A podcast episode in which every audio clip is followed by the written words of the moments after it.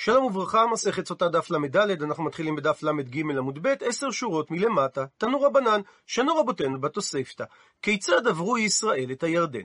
בכל יום היה אהרון נוסע אחר שני דגלים, כפי שכתוב בפרשת נשוא לעניין מסעות הדגלים. סדר מחנה ישראל במדבר היה באופן הזה, המשכן היה באמצע, סביבו היה שבט לוי, ובכל צד היו שלושה שבטים, כאשר השבט הדומיננטי, השבט המוביל, היה באמצע. דגל מחנה יהודה מצד מזרח, הוא והשבטים זבולון ויששכר היו נוסעים ראשונים איתו. דגל מחנה ראובן ואיתו שמעון וגד נסעו שניים, ולאחריהם נסע המשכן. לאחר מכן נסע דגל מחנה אפרים, שכלל גם את בנימין ומנשה, ולבסוף נסע דגל מחנה דן, יחד עם השבטים אשר ונפתלי.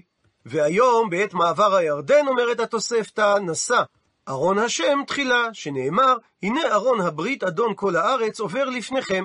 הבדל שני, בכל יום ויום לוויים היו נושאים את הארון, והכוונה לבני קהת, והיום במעבר הירדן נשאו הכהנים, שנאמר, והיה כנוח כפות רגלי הכהנים נושא ארון השם וגומר. מביאה הגמרא תניא תוספתא נוספת. רבי יוסי אומר, בשלושה מקומות נשאו כהנים את הארון. כשעברו את הירדן, וכשהסבו את יריחו, כפי שכתוב, ויקרא יהושע בן נון אל הכהנים, ויאמר עליהם, שאו את ארון ברית השם. וכשהחזירו למקומו. בימי שלמה המלך לבית קודשי הקודשים, ששם כתוב, ויבואו כל זקני ישראל, ויישאו הכהנים את הארון. הוא מפרט רש"י את התגלגלות העניינים, מדוע היה צריך להחזיר את הארון למקומו. שכשהוגלה הארון בימי עלי מתוך בית קודשי הקודשים של המשכן שעשה משה כאשר המשכן היה בשילה על ידי הפלישתים, וכשהחזרו פלישתים, לא היה לאהרון מקום קבוע, שהרי חרב משכן שילה, ונשתאה אהרון בבית אבינדב, ומשם הביאו דוד לאחר עשרים שנה לבית עובד אדום. ומשם בהמשך לעיר דוד, ושם הוא היה עד שבנה שלמה את בית המקדש, ובנה לו את הדביר לפנים מן ההיכל, ואמת רקסין חוצצת במקום הפרוכת, וזה נקרא מקומו המיוחד, כמו שכתוב, ויביאו הכהנים את ארון ברית השם אל מקומו, אל דביר הבית. הפכנו דף, ממשיכה התוספתא, וכיוון שנטבלו רגלי הכהנים במים, חזרו המים לאחוריהם, שנאמר, נקרא בפנים, וכבוא נושא הארון עד הירדן, ורגלי הכהנים נושא הארון נטבלו בקצה המים, והירדן מלא על כל גדותיו כל ימי קציר. ויעמדו המים היורדים מלמעלה, קמו נד אחד הרחק מאוד מאדם העיר, אשר מצד צרתן, והיורדים על ים הערבה, ים המלח, והעם עברו נגד יריחו. מסביר רש"י, כיוון שנטבעו רגליהם של הכהנים בשפה המזרחית של הירדן בכניסתן לתוכו, חזרו המים לאחוריהם, שלא היו יורדים מן הכהנים ולמתן, אלא שם עומדים, והמים הבאים תמיד נגבהים ועולים למעלה, כדכתיב, קמו נד אחד, והכהנים עמדו שם עד שעברו כולם. וכמה הצטברו גובהן של המים? 12 מיל על 12 מיל כנגד מחנה ישראל. זה דברי רבי יהודה. אמר לו רבי אלעזר ברבי שמעון, לדבריך, שגובה המים היה 12 מיל, כך שמחנה ישראל עברו ביחד כמות שרוחב המחנה, שהוא 12 מיל, אז אם נעשה חשבון נמצא שלא שלו המים כאשר עם ישראל עברו בירדן, אלא מהלך של 12 מיל של אורך מחניהם, עד שעלו האחרונים של עם ישראל מסוף המחנה, וכנגדם גבו המים. אבל האם אדם קל או מים קלים? מי יותר מהיר? האם אדם שרץ או האם מים שזורמים? הווי אומר שמים קלים יותר מהאדם, ואם המים לא גבו אלא 12 מיל, ואז חזרו למקומם, אז נמצא שעדיין לא הספיקו כל ישראל לעבור, ואם כן, באים מים ושוטפים אותם, אלא, טוען רבי אלעזר ברבי שמעון, מלמד שהיו מים נקדשים ועולים, כיפים על גבי כיפים, יותר משלוש מאות מיל גובה, עד שראו אותם כל מלכי מזרח ומערב, שנאמר, נקרא בפנים, ויהי כשמוע כל מלכי האמורי אשר בעבר הירדן ימה, וכל מלכי הכנעני אשר על הים, את אשר הוביש אדוני את מי הירדן מפני בני ישראל עד עוברם, וימס לבבם, ולא היה ועמוד רוח מפני בני ישראל. ואף רחב הזונה אמרה כך לשלוחי יהושע. נקרא בפנים, כי שמענו את אשר הוביש אדוני את מי ים סוף מפניכם בצאתכם ממצרים, ואשר עשיתם לשני מלכי האמורי אשר בעבר הירדן לסיחון ולאוג, אשר החרמתם אותם, וכתיב, ונשמע וימס לבבנו ולא קמה עוד רוח באיש מפניכם, כי אדוני אלוהיכם הוא אלוהים בשמיים ממעל ועל הארץ מתחת. ואת זה היא אמרה להם עוד לפני שהם עברו את הירדן, שעל קריאת ים סוף היו מתפחדים. אז קל וחומר לאחר הנס הגדול של מעבר הירדן. כך שאם נסכם את הדברים, לשיטת רבי יהודה, המים שינו את מסלולם והתחילו לזרום כלפי מעלה עד לגובה של 12 מיל. רבי אלעזר ברבי שמעון הקשה עליו, שאם מדובר על זרימה רגילה של מים, הרי היא יותר מהירה מאשר הילוכו של אדם. ולכן הסביר רבי אלעזר ברבי שמעון, שהמים שהגיעו למקום ששם עברו בני ישראל את הירדן, לא המשיכו לבסלולם, אלא נעצרו. והמים שהגיעו לאחריהם נערמו על גבם, וכך הלאה עד שנוצר עמוד בגובה 300 מיל. וממשיכה התוספתא שכאשר עודם בירדן, כפי שכתוב, והכהנים נושאי הארון עומדים בתוך הירדן עד תום כל הדברים אשר ציווה השם את יהושע לדבר אל העם, כך אמר להם יהושע, דעו על מה אתם עוברים את הירדן, על מנת שתורישו את יושבי הארץ מפניכם, והמקור לכך שנאמר, והורשתם את כל יושבי הארץ מפניכם, ואיבדתם את כל משכיותם, ואת כל צלמי מסכותם תאבדו, ואת כל במותם תשמידו. אם אתם עושים כן, מתחייבים לקבל עליכם את התפקיד, מוטב, ואם לאו, באים מים ושוטפים אתכם. ושואלת הגמרא, מהי אותיכם? מדוע כתוב בברייתא, אתכם עם י' אחרי התף? עונה הגמרא שרמז יהושע, שאם עם ישראל לא מתחייבים לעמוד בברית, אז המים שוטפים אותי ואתכם. הוא מסביר תוספות את הדבר על פי הירושלמי, ששם אמר אש לקיש, בירדן קיבלו עליהם בני ישראל את הנסתרות. דהיינו, ערבות הדדית בין אדם לחברו, גם על המעשים הנסתרים של הזולת. ולכן אמר להם יהושע, אם אין אתם מקבלים את הנסתרות, המים באים ושוטפים אתכם. ואמר רבי סימון ברבי זביד, הוכחה לדבר, שהרי אחן חטא, ורובם של הסנהדרין נפלה. וממשיכה התוספתא, עודם בירדן אמר להם יהושע, הרימו לכם איש אבן אחת על שכמו למספר שבטי ישראל, וגומר, וכתיב, והמטרה של הדבר, כפי שכתוב בפסוקים, למען תהיה זאת עוד בקרבכם, כי ישאלון בניכם מחר לאמור, מה האבנים האלה לכם? הרי זה סימן לבנים שעברו האבות את הירדן.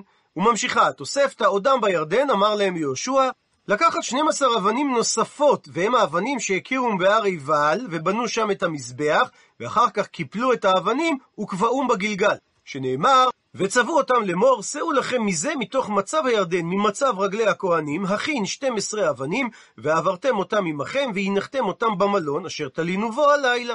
יכול שכך צריך לעשות בכל מלון ומלון שהם הולכים לישון? תלמוד לומר, לעשות כן רק במקום אשר תלינו בו הלילה. ועל כך אמר רבי יהודה, אבא חלפתא ורבי אליעזר בן מתיה וחנניה בן חכינאי עמדו על אותן אבנים, ושיערום שגודל כל אחת ואחת הייתה שקולה כארבעים שאה. וגמירי, וידוע לנו במסורת, דתאונה דמד לאיניש לכתפי, המסע שאדם יכול להרים באופן עצמאי על כתפו, טילתא דתאוני הווי. רק שליש המסע מאשר כאשר מטעין אותו אדם אחר. נמצא שהם היו גיבורים, שהיה כל אחד מהם נושא מסע של 120 שאין.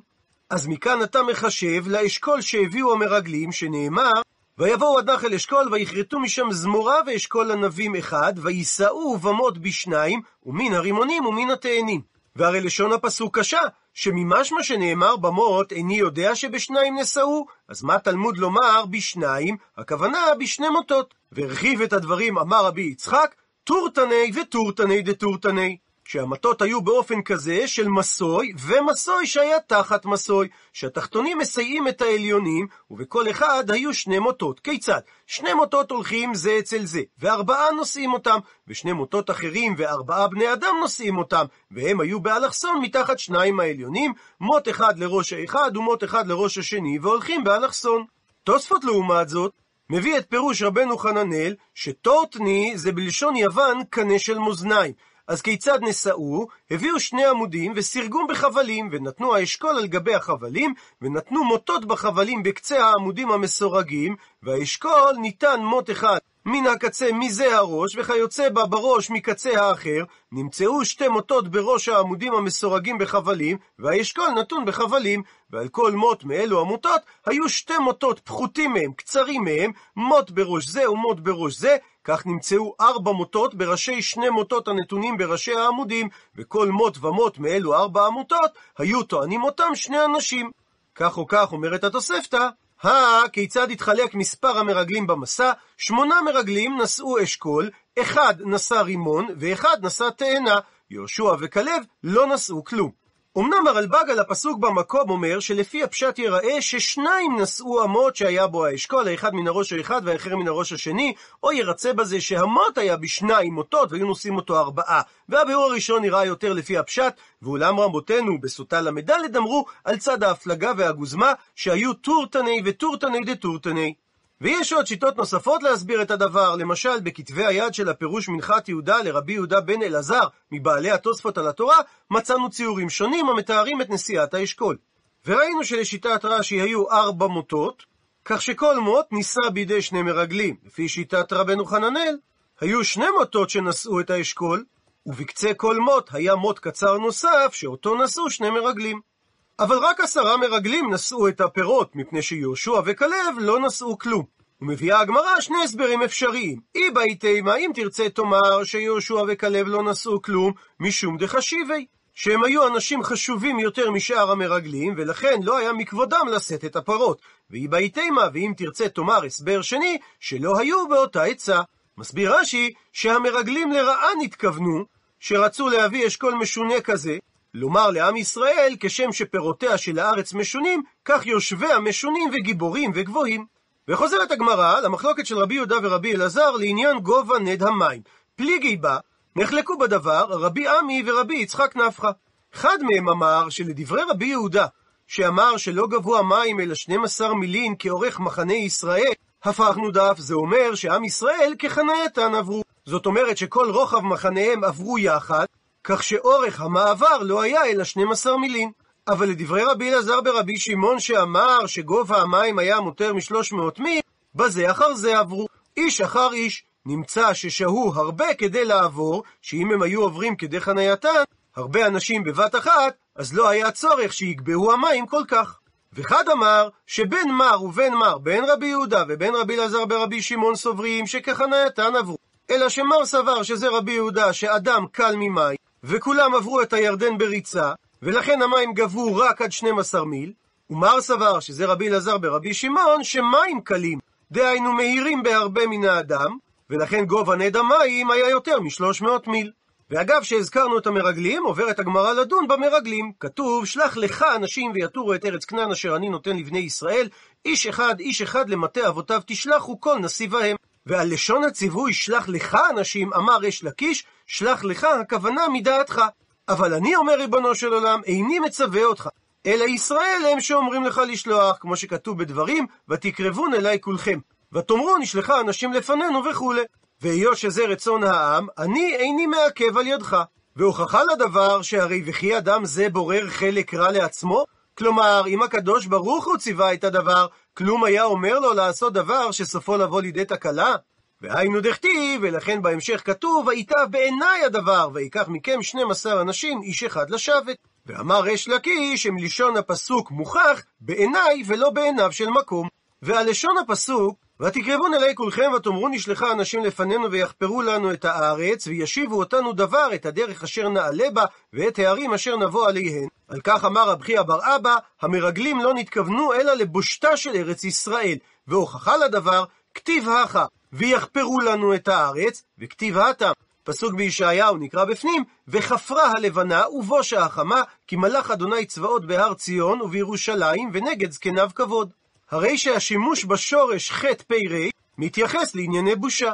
ועל הפסוק ואלה שמותם למטה ראובן שמוע בן זקור, אמר רבי יצחק, דבר זה מסורת בידינו מאבותינו, מרגלים על שם מעשיהם נקראו, ואנו לא עלתה בידינו אלא אחד, שרק אותו אנו יודעים לדרוש ולא את השאר, שכתוב שהמרגל למטה אשר סטור בן מיכאל.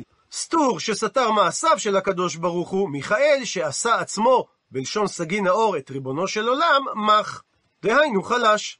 אמר רבי יוחנן, אף אנו נאמר דרשה נוספת על שמות המרגלים, נחביא בן וופסי, נחביא שהחביא דבריו של הקדוש ברוך הוא, ולא אמרן כמות שהן, ופסי שפיסה על מידותיו של הקדוש ברוך הוא. דילג ולא אמרן כמות שהם. ובהמשך כתוב, ויעלו בנגב ויבוא עד חברון, ושם אחימן ששי ותלמי ילידי הענק, וחברון שבע שנים נבנתה לפני צוען מצרים. והפסוק מתחיל בלשון רבים ויעלו בנגב, וממשיך בלשון יחיד ויבוא עד חברון, והרי ויבואו מבעילי, היה צריך להיות כתוב ויבואו לשון רבים. אמר רבא, מלמד שפירש כלב מעצת מרגלים, והלך ונשתטח על קברי אבות, אמר להם, אבותיי, בקשו עלי רחמים שיינצל מעצת מרגלים. והסיבה שרק כלב הוא צריך ללכת ולא יהושע, שעל יהושע כבר ביקש משה עליו רחמים, שנאמר, אלה שמות האנשים אשר שלח משה לתור את הארץ, ויקרא משה להושע בן נון יהושע. הוסיף לו את האות י', ובכך התפלל עליו, יא יושיעך מעצת מרגלים, והיינו דכתיב, והוכחה לדבר שכתוב, ועבדיך לב עקב הייתה רוח אחרת עמו, וימלא אחריי, ואביא אותי ולארץ אשר בא שמה, וזרעו יורישנה. והארץ אשר בא שמה, הכוונה לחברון, שהרי כתוב, וייתן את חברון לכלב. מכאן הוכחה שכלב הוא זה שהלך לחברון. ובהמשך הפסוק, ושם אחימן ששי ותלמי, אחימן נקרא כך בפני שהוא היה מיומן שבאחיו. ששי נקרא כך מפני שמשים את הארץ כשחטות, הכוונה שמקום רגליו מעמיק בארץ מרוב כובדו, וניכר שם כגומה וכשחת. ובאופן דומה פירוש השם תלמי, שמשים את הארץ תלמים תלמים, מחמת משקלו כתלם המחרשה שמעלה את האפר ומעמיק בארץ. דבר אחר, שהאחים הללו היו מפורסמים בזה שאחימן בנה את העיר ענת, ששי בנה את העיר אלש, ותלמי בנה את העיר תלבוש. ומשמעות לשון הפסוק שהם היו ילידי הענק, שמעניקים חמה בקומתן. מסביר רש"י שמרוב גובה קומתן, הם היו דומים כאילו צווארם נוקב ועונק בנקב שהחמה יוצאה בו. ועל מה שאמר הפסוק, וחברון שבע שנים נבנתה לפני צוען מצרים, שואלת הגמרא, מה הכוונה נבנתה? אילם, האם תאמר שנבנתה ממש שבע שנים לפניה? והרי אפשר אדם בונה בית לבנו קטן קודם שהוא בונה את הבית לבנו גדול? דכתיב, ובני חם, כוש ומצרים ופות וכנען. הרי שמצרים היה יותר גדול מכנען. אז לא ייתכן שחם בן נוח בנה את העיר חברון לכנען הבן הקטן, לפני שהוא בנה את העיר צוען למצרים שהיה גדול ממנו. אלא הכוונה שהייתה חברון מבונה על אחד משבעה בצוען.